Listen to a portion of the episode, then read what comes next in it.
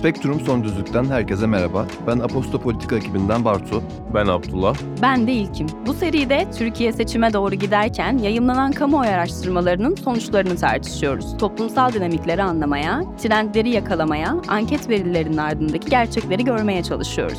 Zaman zaman araştırma şirketlerinden, akademiden, medyadan ve siyasi partilerden konuklarımızı da ağırlıyor, düşüncelerini soruyoruz.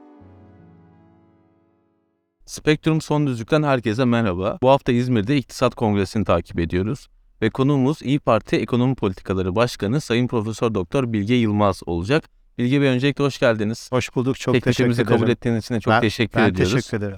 Şimdi Millet İttifakı'nın e, önemli bir temsilcisi olarak e, mevcut durumu nasıl değerlendiriyorsunuz? Cumhurbaşkanı adayı açıklandıktan sonra ve yardımcılar kadrosu açıklandıktan sonra toplumda çok büyük bir sinerji ve umut oluştu. Bunu seçime kadar sürdürebilecek misiniz? Önünüze ne gibi engeller çıkabilir bu süreçte? E, size sizin yol haritanıza dair bir fikir almak istiyorum sizden. 20 yıllık bir AKP iktidarı var ülkede. Bunun son yıllarında da bu ucube tek adam sistemi maalesef başımızda. Hepimiz bu sistemden kurtulmak istiyoruz. Bir an önce Türkiye'yi tekrar demokratik, tüm hak ve özgürlüklerin olduğu, insanların geleceği umutla baktığı, hızla kalkınan mutlu bir ülke haline getirmek istiyoruz. O anlamda tabii ki sinerji çok doğal. Çünkü herkesin hedefi aynı. Tek hedefe kilitlendik. Buna yönelik hep beraber el ele çalışacağız. Burada çok zorluklar bizi bekliyor. Çünkü bakın otokratik liderler çok kolay seçimleri kaybedip gitmiyorlar. Bütün ülkelere baktığınız zaman bu tür tecrübeleri yaşayanlara bu otokratik liderlerin her türlü çirkinliği yapabileceği ve de- tüm devletin gücü de arkalarında olduğu için kamuoyunun yoklamasılarının çok üzerine oyalabileceğini biliyoruz. Macaristan'da da öyle oldu, bu Brezilya'da da oldu.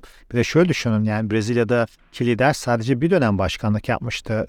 Tayyip Bey 20 yıldır ülkenin başında, e, yargıda birçok devletin kademesinde bir hakimiyeti var.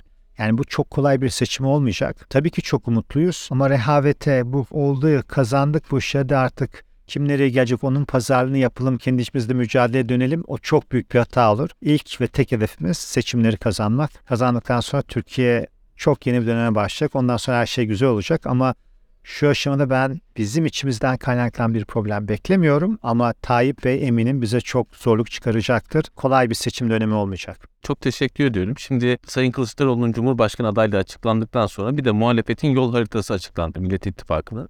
Ve burada e, Millet İttifakı'nı oluşturan 6 siyasi partinin daha doğrusu bir tanesi Cumhurbaşkanı adayı, diğer 5 genel başkanın Cumhurbaşkanı yardımcısı olacağı açıklandı.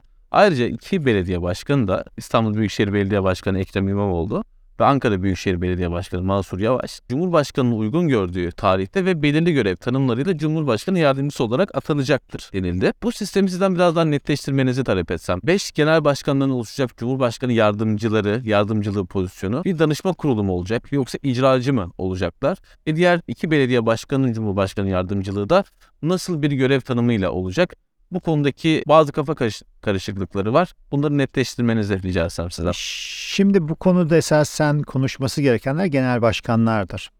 Ee, bu işin gelişmesine bakılırsa e, bu iki popüler belediye başkanımızın seçimin kazanılması konusunda olumlu bir etki yapacağı düşüncesindeydik. Bu esasen bizim genel başkanımız tarafından e, masaya getirilip e, onaylandı.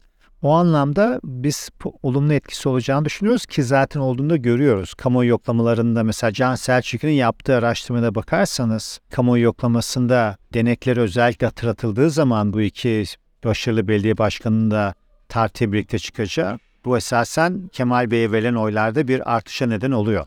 Bu başarılı bir e, bence karardı ve olumlu etkilerini hep beraber yaşayacağız. Ama varılan anlaşmada bu iki belediye başkanının icracı olması kararlaştırılmıştı. Bunun detayları önümüzdeki günlerde e, belirlenir. Bunun bir de hukuki yönü var. Bu hukuki yönünde göz önüne alınarak dikkatle yazılmış bir metin okudunuz metin. Ama e, seçim kazanıldıktan sonra bu iki belediye başkanımızın icracı e, bir şekilde olacaklarını düşünüyorum ben ama ben masada değilim. Biliyorsunuz genel başkanların kendileri var. Ve şu an yazılan metin çok sınırlı bir metin haliyle. Çok kısa ve öz bir metin. Onun için bu konuda ben otorite değilim. Yani benim bu konuda çok fazla yorum yapmam doğru olmaz. Çünkü yanlış bilgilendirebilirim sizin de dinleyicileriniz. Onu da dikkat ederek söylüyorum onun için. Önemli olan burada seçimi kazanma şansını arttırmak var ve onda bence doğru bir adımdı bu. Bunun operasyonel anlamda da çalışması bizce çok kolay olur. O kadar sorun değil. Bunun dünyada da örnekleri var. Bunun dışında da bu esasen anayasaya da aykırı da değil. Bu konuda hukukçu arkadaşlarımız da çalışıyorlar. Çok teşekkür ediyorum. O zaman ben size şimdi daha genel bir soru sorayım aslında yönetim modeliyle alakalı. Sizin önerdiğiniz Cumhurbaşkanlığı sistemi gü- güçlendirilmiş parlamenter sisteme geçilene kadar devam ettirilecek sistem tamamen taraflar arasında bir uzlaşı ve müzakere gerektiriyor. Ve bu 20 yıldır tek bir merkezden tek bir kişi tarafından yönetilen bir sistemin istikrar getirdiği ve böylesi bir sürekli uzlaşıya dayalı sistemin Türkiye'ye istikrarsızlık getireceği yorumlarını beraberinde getiriyor. Siz bu sürekli uzlaşma, müzakere ve tarafların karşılıklı taviz vererek bir anlaşmaya vardığı modelin Türkiye'ye ne getireceğini öngörüyorsunuz? Bunun avantajları ve de- dezavantajları sizce neler olabilir? Tek adam rejiminin bize getirdikleri götürdükleri ortada ülkeye getirdiği yer bir felaket. Uzlaşı ortak okul esasen iyi bir şey. Ama güçlendirilmiş parlamenter sisteme geçene kadar da hala bu anayasal düzen içinde olacağız. O anlamda da kendimizi de kandırmayalım. Sonuçta Cumhurbaşkanı'nın anayasal çok büyük etkileri olacak. Biz zaten bütün bu altı parti ve diğer bizi destekleyen e, vatandaşlarımız, muhalifler zaten anayasal düzenin yeniden parlamenter sisteme geçmesini istiyorlar. Oradaki de zaten bizim de uzun süre deneyimlediğimiz bir sistem. Yani kısa vadede esasen uzlaşı tabii ki var, ortak akıl tabii ki var. Ama arzu ettiğimiz derece demokratik bir ortam hala yok burada. Ee, yine de bu ucube sistemin biraz daha uzlaşıyla düzeltilmiş hali ama gene aynı ucube sistem. Sonuçta nihai yer bu değil. Doğrusu da değil. Yani bu çok ucuz bir düşünce türü. İşte tek adam her şeye karar versin, verimli olsun, gereksiz koalisyon tartışmalarla zaman kaybolmasın. Bakın orta akıl çok önemli bir şey. Tek kişinin tek başına karar verdiği yerde ne orman yangınlarına zamanında müdahale edildi ne depreme zamanında müdahale edildi. Hatalar birbirini kovalıyor. Bunun iyi bir yere getirmediği ülkeyi ampirik olarak gözleniyor. Yani olaylara bakınca görüyorsunuz. Yani bunun teorik bir şekilde tartışmasına gerek yok. Çünkü yaşadık, gördük. Ve ülkenin ne kadar başarısız olduğu ekonomide, afetlerde yani insan merak ediyor. Türkiye'nin hazırlıklı olduğu ne afet var acaba diye. Yani yangınlara hazırlıklı değiliz, depreme hazırlıklı değiliz, e, sele hazırlıklı olduğunuzu değiliz. gördüm. Yani bunların hepsi esasen bu tek adam rejiminin sonuçları maalesef. Ee, peki kişisel bir soruyla devam edeyim o zaman. Son dönemlerde kulislerde sıklıkla yeni e, hükümette ekonomi bakanı veya ekonomiden sorumlu bakan olacağını dile getiriliyor. Bu iddialara nasıl cevap verirsiniz? Ben bir yaklaşık bir buçuk yıl önce Türkiye'deki gidişattan memnun olmadığım için ve Türkiye'de bir fark yaratacağımıza inandığım için bir grup kurarak bu olaya müdahale oldum. Yaklaşık 14 ay önce de İyi Parti'nin e, ekonomi politikaları başkanı oldum. Sonuçta ben Türkiye'de ekonomi yönetimine de başarılı olacağımıza inanıyorum. O anlamda göreve talibim. Ama görevin bana verip verilmeyeceği bu benim şahsi kararım değil. Ben ancak kabul ya da reddedebilirim bir görevi. Şu aşamada verilmiş kesin bir karar yok.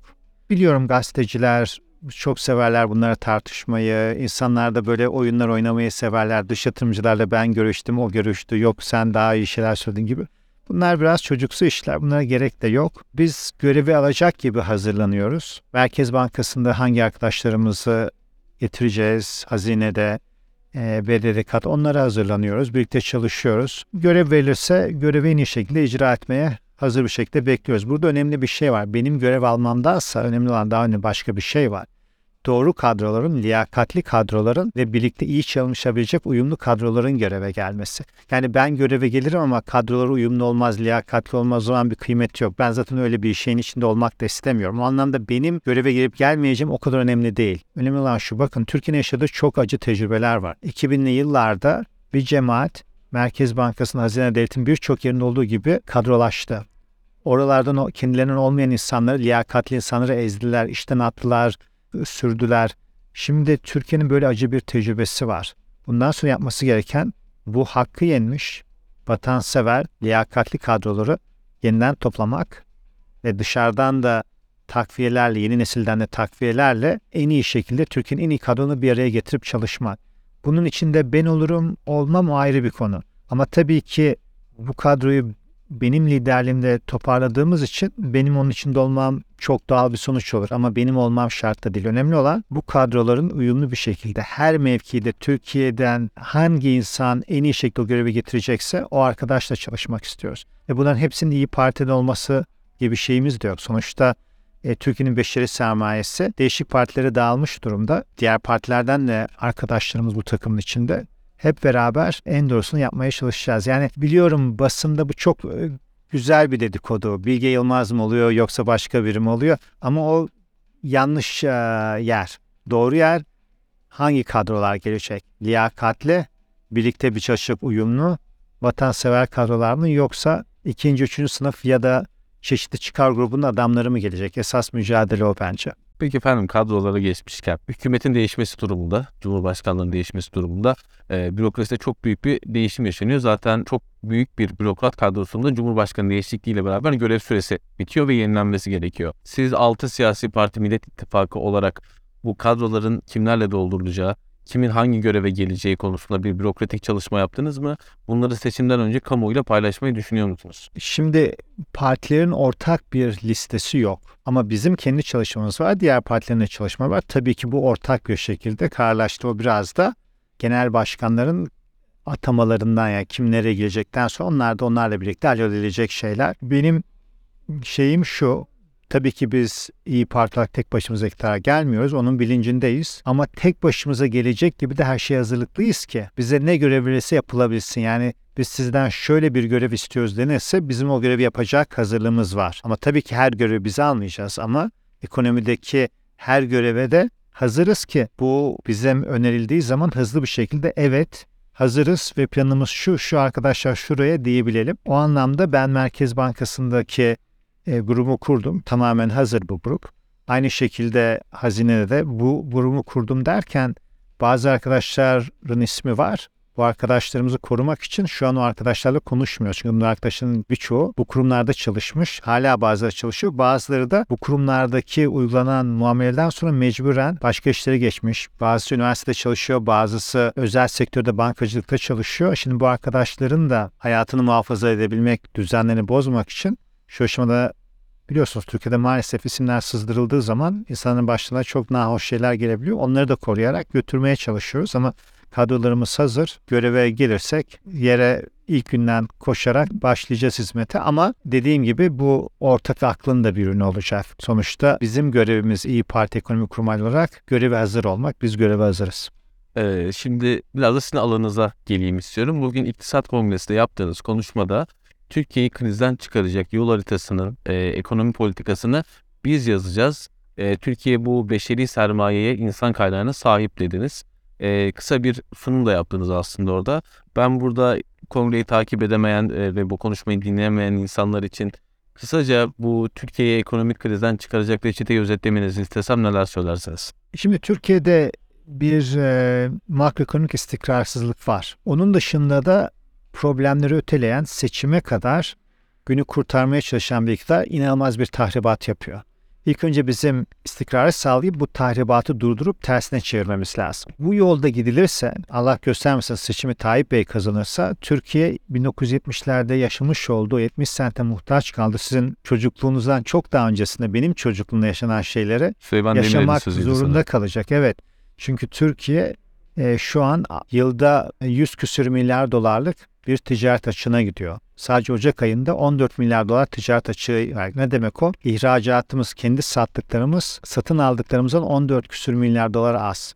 Turizmle falan kapatılabilecek bir gedik değil bu. Ama dışarıdan yatırım da gelmiyor. Sizin borç almanız lazım, yatırım almanız lazım. Bunlar da olmayınca siz sadece dışarıya yabancı ülkelere taviz vererek kısa süreli yüzdürülmenize yetecek kadar para topluyorsunuz. Şu an Türkiye'nin yaptığı o Suudi Arabistan'dan gelen para o, Rusya ile yapılan yan anlaşmaların hepsi o. Bu kayıt dışı finansman dediğimiz şey aslında değil mi Merkez Bir Bankası'na kısmı gelen? kayıt içi bir kısmı kayıt dışı. Yani mesela Suudi Arabistan'dan gelen 5 milyar kayıt içi. Yani onlar bizim Merkez Bankası'na 5 milyar dolarlık bir mevduat hesabı açtılar.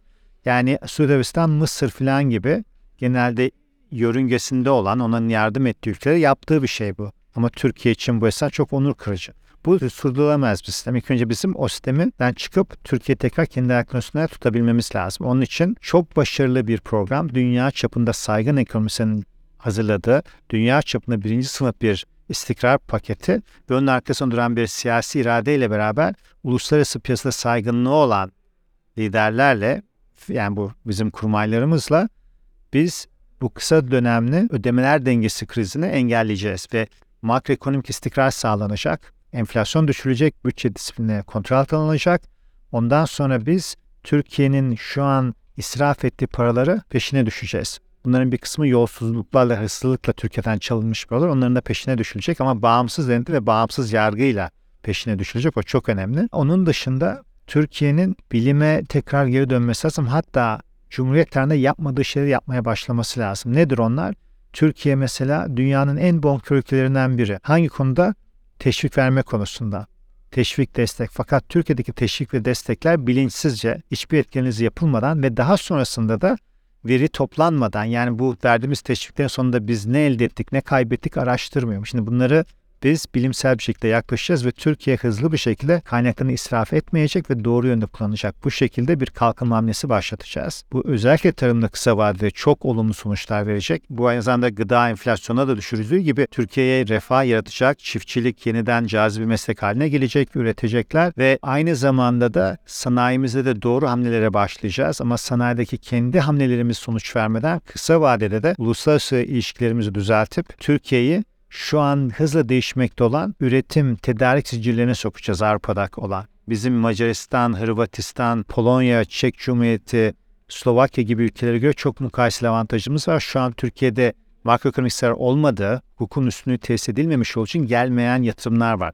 İhracata yönelik Türkiye'nin de hem refahını arttıracak hem de cari açığını kapatacak bu tür yatırımları çok hızlı ülkemize çekebiliriz. E bu şekilde de ülke kalkınacak. Tabii daha detayları paylaşabilirim ama sizin de dinleyicinizin canınız çok sıkmadan e, burada bırakayım. Estağfurullah. Biz zaten e, İktisat Kongresi'nde yaptığınız konuşmayı da yazılı olarak takipçilerimize paylaşıyor olacağız. Detaylara oradan ulaşırlar. O zaman daha böyle spesifikleştirerek konuyu şunu sorayım. Özellikle genç kuşaklar arasında hem şu an inanılmaz derecelere çıkmış kira fiyatları veya ev fiyatları, yüksek enflasyon ve düşük ücretler geleceğe dair çok umutsuz bir tablo oluşturuyor. Siz bu olumsuz tablonun özellikle işte yeni işe başlayanlar için ve işte o 25-35 yaş aralığı için diyelim ne kadar kısa sürede pozitif bir görünüme yöneleceğini öngörüyorsunuz. Yani Türkiye ne zaman yeniden Millet İttifakı'nın seçimleri kazanması halinde işte daha e, refah seviyesi artacak, daha yüksek ücretler almaya başlayacak ve bu konut piyasası dengeli bir e, istikrara kavuşacak. Problemlerimizin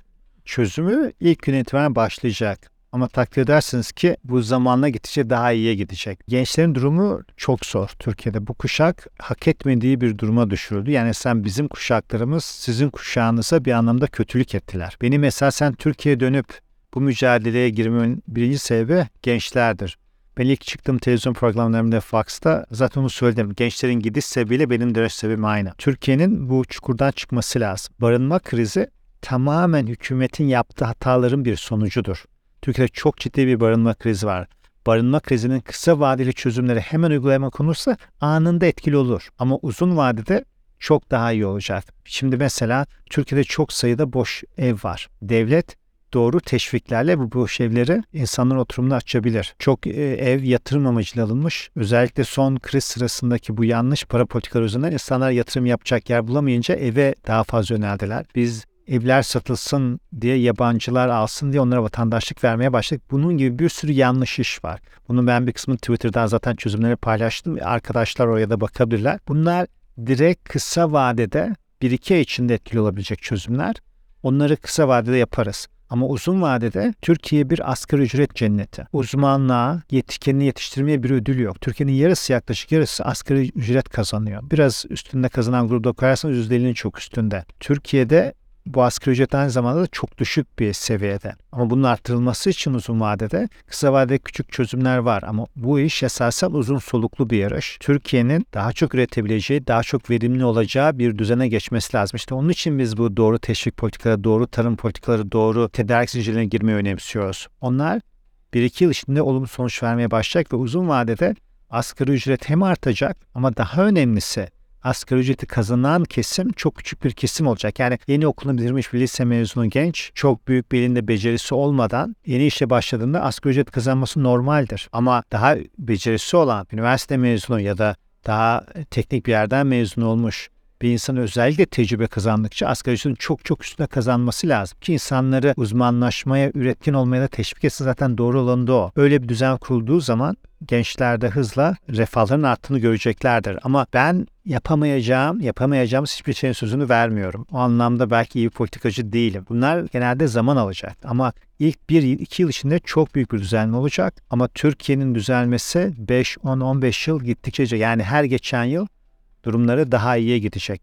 Onun için de aynı zamanda gençlerimize beceri uyuşmazlığı problemini çözmemiz lazım. Bakın ben Türkiye'yi karış karış geziyorum. Organize sanayi bölgesine gidiyorum. Mühendis arkadaş, genç bir makine mühendisi kaynak ustasının yarısı kadar maaş alıyor. Niye? Çünkü yeterince kaynak ustası yok. Biz üniversitelerimizde gençlerimize doğru eğitimi vermiyoruz. Piyasada ihtiyaç olan becerileri kazandırmıyoruz. Onun için de bizim tekrar üniversitelerimizde teknoloji kampüsleriyle piyasada ihtiyaç duyulan becerinin hızla kazandırılması lazım. Ve bununla da birlikte Türkiye hem daha üretken olacaktır hem de gençler çok daha hızlı refaha dolaşacaktır. Esasen Türkiye'deki üniversiteler şu an işsizliği 4 sene erteleme kurumları. Maalesef üniversite mezunları asgari ücretin çok üzerine bir maaş almıyor. O zaman ekonomik olarak baktığınız zaman o kadar bir yatırım var beşeri sermaye. Üniversite okuyorsunuz.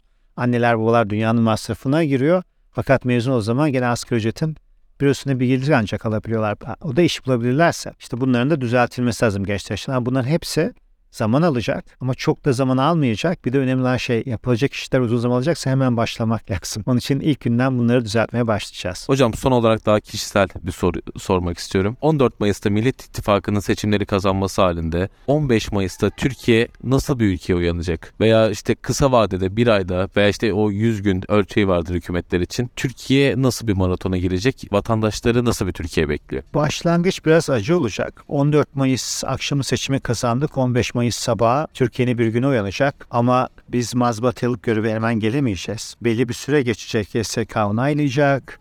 Görev teslim yapılacak.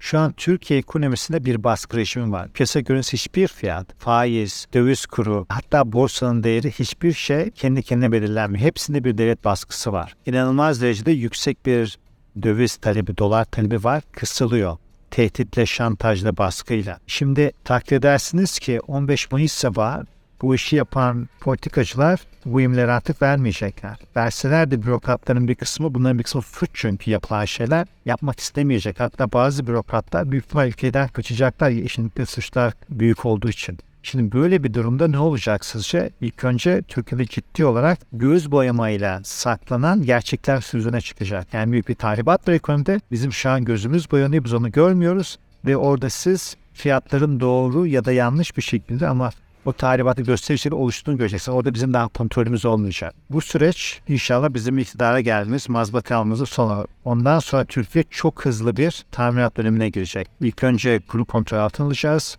enflasyonu düşürmeye başlayacağız. Bütçe disiplini getireceğiz. Yolsuzlukların üzerine gidilecek. İsraf sona erecek ve Türkiye hızlı bir kalkınma sürecine başlayacak. Tahmin ediyorum bu süreç 15 günde ciddi bir tahribat olacaktır. Ondan sonra yılın ikinci kalanında biz o çukurdan hep beraber elini büyüp çıkacağız. Hocam teklifimizi kabul ettiğiniz ve e, bize konuk olduğunuz için çok teşekkür ediyoruz. Spektrum Son Düzlük'te bu hafta konuğumuz İyi Parti Ekonomi Politikaları Başkanı Sayın Bilge Yılmaz oldu. Kendisine teşekkür ediyoruz. Haftaya görüşmek üzere. you